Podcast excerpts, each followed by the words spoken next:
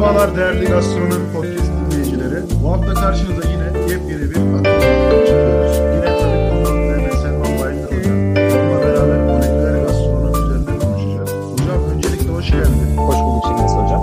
Nasılsın hocam? Devam ediyor. Teşekkür ederim hocam. Çok sağ ol. İyiyiz. Devam ediyoruz. Okul, işler, gastronomi. Evet. Hayatımızda gastronomi diyelim. Eğitimler son sürat devam ediyor. Öğrenciler faydalanmaya devam ediyorlar. Evet. Gayet güzel hocam. Biz de aynı. Sen de iyisin hocam. Hocam aynı. Biz de yine dersler. Bugün dersten çıktım geldim yine podcast'imizi birlikte çekelim diye seni de davet ettim. Dinleyicilerimize yine güzel bir yayın yapacağımızı düşünüyorum. Evet hocam.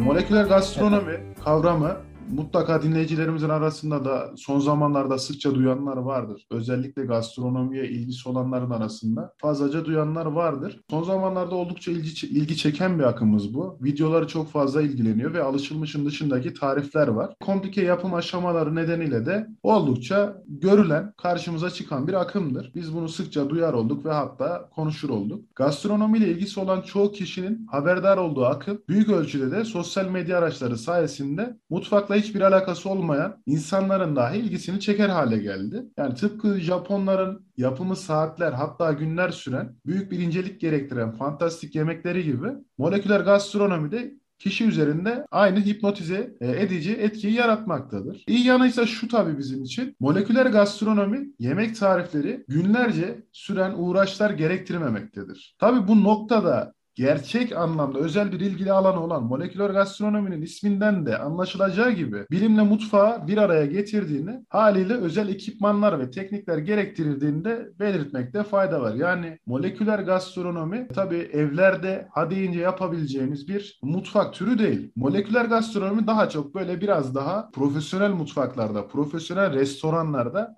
yapılacak tarifleri içeren bir akım diyebiliriz. O zaman biz hiç bekletmeden yine hocamla birlikte bu moleküler gastronomi neymiş konuşalım. Hocam öncelikle sen bize moleküler gastronomi nedir? Bize bir tanımla bakalım. Daha sonra işte tarihini anlatırız. Bu şekilde devam ederiz. Moleküler gastronomi nedir hocam? Evet hocam, sen de gayet güzel bir giriş yaptın. Aslında konuyu güzel bir şekilde özetledin. Şimdi hocam moleküler gastronomi dediğimizde biz şunu anlıyoruz. Kimyanın ve fiziğin gıdayla buluşması diyebiliriz biz bunu hocam. Evet. Nasıldır? Şöyledir hocam. Şimdi bildiğimiz gibi tükettiğimiz gıdaların içinde belirli unsurlar var. Bunlar nedir işte? Bileşenler var. Su var, protein var, yağlar var, karbonhidrat, vitamin ve mineraller var hocam. Bu şekilde gruplandırabiliyoruz biz bunları. Tabii burada moleküler gastronomi dediğimizde biz neyi anlıyoruz hocam? Gıdanın içerisindeki bu bileşenlerle gıdanın ısıya ya da soğuğa ya da farklı pişirme şekillerine ya da hazırlama yöntemlerine tabi tutularak yeni bir ortaya yemek çıkarma ya da bunun incelenmesi. Örneğin şöyle söyleyebiliriz hocam. İşte biz bir yumurtayı pişiriyoruz ama yumurtayı haşlarken ya da yumurtayı pişirirken uygun ısı nedir? Yumurtanın fiziksel ve kimyasal yapısına bakarak bize bunu söylüyor aslında moleküler gastronomi. Özünde ortaya çıkış amacına baktığımızda biz moleküler gastronomi gıdalar için hangi yöntemleri ne amaçla kullandığımızı bize açıklıyor ve bu amaç doğrultusunda bizlerin yeni ürünler keşfetmesi, ortaya çıkarmasına da bir yol açıyor hocam. Zaten hani sen de bahsettin hocam az önce. Herve This'den öne çıkan isimlerden biri benzer amaçla yola çıkıyorlar. Nicholas Kurti ile birlikte o dönemde hocam. Şimdi Nicholas Kurti kimdir hocam? Bir profesör kendisi. Nicholas Kurti aslında fizik profesörü hocam baktığında. Bir fizikçinin gastronomiyle ne işi olabilir ki? Aslında şöyle işi oluyor hocam. Onun da tarihinden kısaca bahsetmek gerekirse işte İngiliz Kraliyet Enstitüsü bir toplantı yapıyor. Bu toplantıya da Nicholas Kurti'nin mutfakla ilgili, mutfak bilimiyle ilgili bir çalışma yapmasını istiyor bu yapacağı toplantıda. Nicholas Kurti bu aşamada fizik ve mutfağı aslında birbirine ilişkilendiriyor. Arasındaki ilişkiye bakıyor ve mutfakta aslında bizim kullanmış olduğumuz bütün malzemelerin, işte sebzelerin, meyvelerin, etlerin hepsinin bir bilimsel altyapısı bunların hazırlanmasında ne var? Biz bunu neye dayandırıyoruz? Şimdi ısı var ama işte ısı geldi, eti pişirdi, tamam et oldu. Tuzu ete pişirirken attık, et sertleşti. Biz böyle biliyoruz hani aşçılıkta budur. Nedir? Eti pişirirken tuzu atmazsın ilk başta çünkü eti sertleşti. Ama buradaki ana soru ne? Onların bulmak istediği soru tuz neden eti sertleşti? İşte hocam bilimi, kimyayı ve fiziği gıdaya bu şekilde uygulamaya çalışıyorlar. Bilimi yani kimya ve fiziği gıda üzerinde çalışmalarında, gıda üzerindeki çalışmalarında kullanıyorlar. Kimle birlikte? Herve This'le birlikte hocam. Nicholas Kurti. Öne çıkan isimler bu iki isim hocam biz baktığımızda. İşte hatta Herve This'in çalışmasında işte ilk o dönemlerde yapacağı ilk çalışmada test konusunda işte mutfakta yapılan ürünler var ama işte bunlar birer ürünü pişirirken kullanılan yöntemler var. Bunlar işte birer koca karı masalı mıdır? Yoksa bunların altında bir bilimsel gerçeklik mi yatar? İşte örnek veriyorum, yeşil yapraklı bir sebzeyi haşlarken suya tuz atmanın etkisi nedir? Hani buna benzer sorular aslında soruluyor hocam. Bir nebze de şunu soruyorlar, yani şu sorunun cevabını aramışlar herhalde. Mutfakta sadece yemek mi yapılır? Mutfak yemek yapmaktan mı ibarettir? Herhalde evet. Bu sorunun cevabını aramışlar ki çünkü biz aşçılar mutfağa girdiğimizde önümüze bir malzeme koyulur, girer yemek yaparız. Yani bunun bilimsel arka planını çok aramayız. Bu kişiler herhalde bu arka planı merak etmişler ki böyle bir merak salıp böyle bir bilimsel yöntem çıkartmışlar ortaya. Evet hocam, doğru söylüyorsun. Yani bunu bir akım olarak baktığımızda biz moleküler gastronomi, dediğin gibi hocam, pişirme esnasında şimdi gıdada belirli tepkimeler oluyor. Ortaya bir şeyler çıkıyor. Belirli süreçlerden geçiyor gıda. Neye bakıyorlar hocam orada? Bu süreçlerin bilimsel temeli nedir? Biz bunu neye dayandırıyoruz? İşte hani ete tuz atınca et sertleşir ama neden sertleşir? Ya da işte biz gıdaları, işte bazı ürünleri haşlarken suya yağ koyarız. Ama neden koyarız bu yağı? Amaç nedir orada? İşte bu gibi mutfakta pişirme esnasında yapılan uygulamalar aslında hocam bilimsel temeli nedir? Bilimsel dayanağı nedir? Bunu bulmaya çalışıyorlar. Biz buna moleküler gastronomi diyoruz hocam. Akıma moleküler gastronomi diyoruz hocam. Senin de az önce belirttiğin gibi. Şimdi burada bir de şu var hocam. Bizim moleküler gastronomi ile aslında moleküler mutfağı birçok çalışmada ayrıştığını görüyoruz. Şimdi moleküler gastronomi deyince farklı bir anlam ortaya çıkıyor. Moleküler mutfak dediğimizde ise hocam farklı bir anlam ortaya çıkıyor. Bu anlamları biz açıklayacak olursak hani şu şekilde ifade edebiliriz. Moleküler gastronomi bunun akımı. Moleküler gastronomi sadece mutfakta bu ürünleri kullanarak yemek hazırlamak değil. Bu alanla ilgili araştırmalar yapmak, bunun tanıtımını yapmak yerine göre veya bununla ilgili yenilikçi ürünler neler olabilir? Bunları keşfetmeyi amaçlıyor aslında biraz. Moleküler mutfak dediğimiz şey bunun uygulama kısmını aslında daha çok temel alıyor hocam. Hani bu iki terimi biz literatürde çok sıklıkla görüyoruz. Hatta ifade ederken de işte moleküler mutfak veya moleküler gastronomi şeklinde ifade ediliyor. Aslında bu iki ifade birbirine çok yakın olmakla birlikte ayrışıyor hocam burada. Yani moleküler gastronomi bir bütündür. Moleküler mutfak, moleküler gastronominin içindeki bir kolu oluşturur aslında. Biz bu şekilde ifade edebiliriz hocam. Anladım hocam. Gayet güzel açıkladın. Peki hocam, ben şunu çok merak ediyorum. Moleküler gastronomi mutfak camiasında veya dünya mutfakları üzerinde diyeyim, yaygın olarak kullanılabilir mi? Yani insanlar moleküler gastronomiye ulaşma konusunda yani kolayca ulaşabilirler mi? Aslında hocam bunun yanıtını şöyle vermek mümkün. Şimdi fizik ve kimya ile olan ilişkisinden bahsettik biz burada mutfağın, gıdanın. Esasında biz moleküler gastronomide kullanılan birçok ürünün, yani moleküler gastronomi dediğimiz akımdaki moleküler mutfak alt kol dedik ya hocam. Orada kullanılan birçok ürünün, işte ürünler ortaya çıkarırken, yeni ürünler keşfederken belirli kıvam arttırıcılar, işte çözeltiler ve benzeri durumlar kullanılan malzemeler var hocam. Biz bunların aslında birçoğunu hocam zaten hali hazırda endüstriyel gıdalarda, endüstriyel üretim gıdalarda kullanıldığını görüyoruz hocam.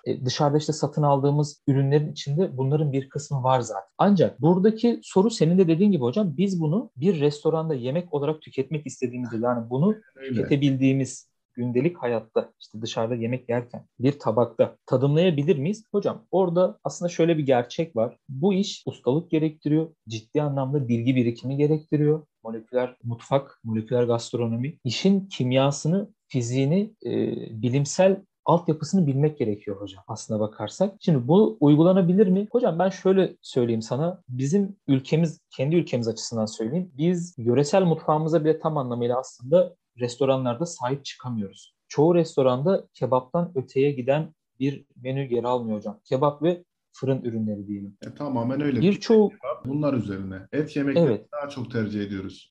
Evet hocam. Aslında bence buna maalesef dememiz gerekiyor. Şundan dolayı üç tarafı denizlerle çevrili diyoruz. Ancak balıklar ve su ürünlerine ben menülerde yeteri kadar yer verildiğini düşünmüyorum. Aynı zamanda halkımızda da balık kültürü veya su ürünlerine karşı yeme içme kültürü belirli bölgelerde gelişmiş ama belirli bölgelerde hani balık işte hamsi tavadan öteye geçememiş maalesef hocam. Ya da belirli balık türlerinden öteye geçememiş. 3'ün 5'in ötesine geçememiş maalesef. Şimdi Türkiye'de uygulanabilir mi? Türkiye'de belirli dönemlerde uygulayan restoranlar oldu. Günümüzde de var aslında. Uygulamaya çalışan restoranlar var. Ancak hocam şimdi biliyorsun ki restoranlar ticari amaçla kurulur. Yani restoranlar giderin en çok olduğu işletmelerden biridir. Çünkü malzemeyi o gün kullandın. En fazla 2 gün bekletebilirsin. 3. gün bozulur. Onu satman gerekir. Şimdi satamayınca bu ürünü mecbur menüden çıkarmak zorunda kalıyorsun. Bunun uygulandığı ülkeler yok mu günümüzde? Fazlasıyla var hocam. Aslında bu biraz da toplumun dışarıda yemek yeme kültürüyle alakalı. Bunun toplumda dışarıda yemek yeme dediğinde toplumun istekleri ve beklentileriyle alakalı bir durum hocam. Ancak ben günümüzde konumuz da zaten hocam mutfak akımları. Bu artık mutfak akımlarının da ülkemizde de geliştiğini görüyorum hocam. Ülkemizde de fazlasıyla uygulanacağını düşünüyorum ileride. Yurt dışında birçok ülkede uygulanıyor bunlar hocam. İnsanlar da talep ediyorlar. Hatta aylar öncesinden rezervasyonu dolan restoranlar var hocam. Restoranlar belirli dönemlerinde sırf yeni ürünler geliştirebilmek adına kapanıyorlar. Aslında şöyle bir gerçek de var hocam. Moleküler gastronomi dediğimizde yöresel ürünleri moleküler gastronomiyle sentezleyen menülere de biz rastlıyoruz hocam. Evet. Hani bu anlamda da bir olumlu yönü de var aslında yöresel mutfak anlamında. Yöresele dönüyoruz hocam. Konu bir yerde dönüyor ama. Evet. Ya bilmiyorum, konuyu da çok dağıtmak istemiyorum şimdi ama biraz herhalde fazla açtım burada konuyu ama. Evet. Hep oraya kayıyor zaten hocam yöresele. Niyeyse böyle bir bizim yöresel şeyimiz var. Evet, çok biz oraya kaymayalım. Yani o zaman şu sonuca varabiliriz hocam. Türkiye'de moleküler gastronomi üzerine biz bir şeyler tüketmek istediğimizde herhalde hadi gidelim şurada moleküler menü tüketelim diyebileceğimiz bir durum çok fazla yok. Zaten benim de bildiğim kadarıyla hocam örnek veriyorum bir sauce white yöntemi var. Bizim bu moleküler gastronomi, moleküler mutfak içerisinde diyelim hatta. Sauce white yöntemiyle pişirme yöntemimiz var. Moleküler gastronominin en basit örneklerinden birisi diyebiliriz. Onun bile hocam bir torbası çok maliyetli. Yani biraz maliyetli sanki moleküler gastronomi. O yüzden de yaygınlaşmıyor olabilir. Maliyet konusunda biraz dezavantaj sağlıyor sanki. Ya bunu evet hocam. Bunun için herhalde niş pazarlara hitap etmek gerekiyor. Yani Çorum'un İskilip ilçesinde böyle bir örnek sanmıyorum ki olsun yani. Ya aslında dediğin doğru hocam. Ya dünyanın geneline biz baktığımızda da moleküler menüyü şu an, ya moleküler mutfak uygulamalarını uygulayan restoranlar aslında çok da yaygın değil ama birçok ülkede de bu mevcut hocam. Evet. Dediğin gibi hocam ürünler maliyetli, ekipmanlar maliyetli. Çok fazla ustalık gerektiriyor, eğitimler gerektiriyor. Şöyle düşün hocam. Bugün Türkiye'de birçok üniversite var gastronomi eğitimi veren. Ancak herhalde moleküler gastronomi eğitimi veren parmakla sayılacak kadar azdır. Hocam bir dönem ben uygulama derslerde yaptım. Ancak şöyle bir şey var. Şimdi o dönem almış olduğumuz işte aljinant, işte sodyumlu, işte karbonat yani bununla hani kullandığımız ürünler var. Bazı işte moleküler mutfakta işte kıvam arttırıcılar var, gamlar falan var. O dönem için bunların fiyatları yine bir nebze makul de yani şu an böyle bir uygulama yapmak istesek hocam en basit işte bir moleküler mutfağa özgü ürünü ortaya çıkardığımızda hani gelecek hafta yine sen az önce de söylemiştin hocam konuşuruz bunları. Çok maliyetli oluyor hocam. Bir de şöyle bir gerçek var. Henüz uygulama hani öğrenme aşamasındaki öğrenciye direkt moleküler mutfakla ilgili uygulamalar vermek bilmiyorum. Şimdi moleküler mutfak bu işin günümüzde hocam. Zirve kısmı bence. Günümüzde ya. Zirvesi. Zirvesi hocam aynen. Şimdi biz orada öğrenciye daha doğrama şekillerini yeni öğretiyoruz hocam. Hocam zaten şöyle bir şey var. Şimdi çok doğru bir noktaya bastın da ben biraz şeyden herhalde dem vurmaya çalıştım. Profesyonel anlamda eğitim veren bir kurum olmadığından dem vurmaya çalıştım ama şimdi bizim öğrencilerde zaten şöyle bir şey var. Mezun olduktan sonra çalıştıkları yerde yapamayacakları bir uygulamayı biz vermemeye çalışıyoruz zaten. Şimdi ben moleküler gastronomi öğretsem öğrenciye bu gidecek Niğde'de bir restoranda veyahut Antalya'da bir otelde çalışacak. Veyahut işte yazlık otellerde belki İstanbul'da bir restoranın aşçılığını yapacak. Ama zaten menüde moleküler mutfağa yer verilmediği için öğrenmesi de pek bir şey anlam ifade etmeyecek gibi. Bunu ilerleyen yıllarda artık kendisi üzerine kattıkça yani ben şef oldum dedikten sonra kendisini geliştirmesi gerekecek sanki böyle. Hocam dediğin çok doğru. Üniversitelerde ancak şöyle bir şey yapılabilir hocam. Bu bir workshop ya da bir eğitim, bir kurs tarzında verilebilir hocam. Çünkü hani az önce sen de bahsetmiştin. Herve This, Nicholas Kurti isimlerinden bahsettik. Bu isimler hocam bu alanda öncüler ve daha sonra ilerleyen süreçlerde moleküler gastronomi üniversitelerle birlikte, bu enstitülerle birlikte hocam aslında gelişiyor baktığımızda. Çünkü işin içinde fizik var, kimya var, gıda var. Sektör olarak baktığımızda aşçılık var hocam. Düşünsenize üniversitede tüm bu birimleri, bu disiplinleri bir arada bulabiliyorsunuz. Ve üniversiteler aslında moleküler gastronomi anlamında hocam öncü olabilecek kurumlar. Hocam zaten şu an bunun en güzel örneğini eski Gazi Üniversitesi'ne bağlı olan Turizm Fakültesi diyeyim. Çünkü artık Hacı Bayram Veli'ye bağlandı. Evet. Bir Gazi Turizm Fakültesi mezunu olarak da bu duruma üzülüyorum açıkçası. Ama yine de okulumla gurur duyuyorum, mezun olduğum okulla. Çünkü şu an mesela moleküler mutfak yaptılar direkt. Moleküler mutfak atölyesi yaptılar ve öğrencilere direkt orada moleküler mutfak dersini verebiliyorlar. Bu yeterlilik mesela Ankara Hacı Bayram Veli Üniversitesi'nde var. Eski adıyla Gazi Üniversitesi'nde. Ama dediğim gibi yaygın değil işte bu durum. Yani dediğim gibi üniversiteler öncülük edebilir. Bu anlamda Hacı Bayram Veli Üniversitesi'nde gerçekten tebrik ediyorum. Buradan da Fügen hocama ve İrfan hocama falan hatta Mustafa Aksoy hocama da selam gönderiyorum. Bizlerden de çok selamlar hocam. Yani hocam baktığımızda hani bizim ülkemiz az önce senin de söylediğin gibi biz moleküler mutfak uygulamalarını menülerde görebilecek miyiz? Aslında belki de sormamız gereken sorulardan biri bu. Evet, görebildiğimiz nispeten de az da olsa uygulamalar var hocam. Sayılı restoranlarda var. Ya bir kere hocam ben şu soruyu da sormanın hani burada bilmiyorum yerim ama ben biraz yeri olduğunu da düşünüyorum. İşte Michelin Yıldız diyoruz ya hocam. İşte evet. Michelin Yıldızlı Şef diyoruz. İşte bu restoranlardan bahsediyoruz hep böyle. Hocam Türkiye'de Michelin Yıldızlı hani restoranlara baktığımızda, o şeflerin olduğu restoranlara baktığımızda kaç tane var? Bu soruyu bir sormamız gerektiğini ben aslında düşünüyorum. Japonya'da kaç tane var? Fransa'da kaç tane var? Amerika'da kaç tane var hocam aslına bakarsak? Şuba'da ve Şili'de olduğunu biliyorum ben. Türkiye'de var mı Michelin Yıldızlı restoranı? Hocam şu an için yok. Bir dönem vardı. Yani ben yok diye biliyorum. Yani şeflerde var aslında. Şeflerden hani Türkiye'de çalışıyor durumda oluyor. En son Ahmet Dede vardı işte. Michelin Yıldız Şef Türkiye'den giren Türk olup ama o da İrlanda'da kendi restoranı zaten. Evet. Çünkü hocam hani buradaki dedik ya işte restoranlar kar etmediği bir gün ciddi anlamda zarar ediyor. O elindeki malzemeler bozuluyor çünkü stok süresi çok kısa. Bir de moleküler gastronomi diyoruz hocam. Moleküler mutfak diyoruz. Pahalı ürünler, daha maliyetli ürünler. Tabii bunların bir kısmı stoklanabiliyor ama ne kadar da stoklansa hocam, ya düşünseniz hocam orada sizin yanınızda çalışan personele verdiğiniz eğitimle bir işte dışarıdaki kebapçıdaki personele, yani aşağılamak için söylemiyorum, sakın yanlış bir anlaşılma olmasın ama dışarıda bir yerde et yemeye gittiğinizde lokantaya, bir restorana menü bellidir hocam. Bir sene sonra gitsen de aynı menüyü görürsün. Doğru. Ama moleküler mutfakta hocam menü sürekli kendini geliştiriyor. Sürekli değiştiriyor. Bir de bunun eğitim aşaması var. Eğitim aşaması çok masraflı. Düşünseniz hocam. Çok. Şimdi kebapçıda bir yaptın, iki kere pişirdin, 3 kere pişirdin, artık o eti veriyorsun. Evet. Hadi hiç bilmeyen biri öğrenirse bile. Ama burada sürekli eğitimde eğitim amacıyla kullanılan malzeme gideri var.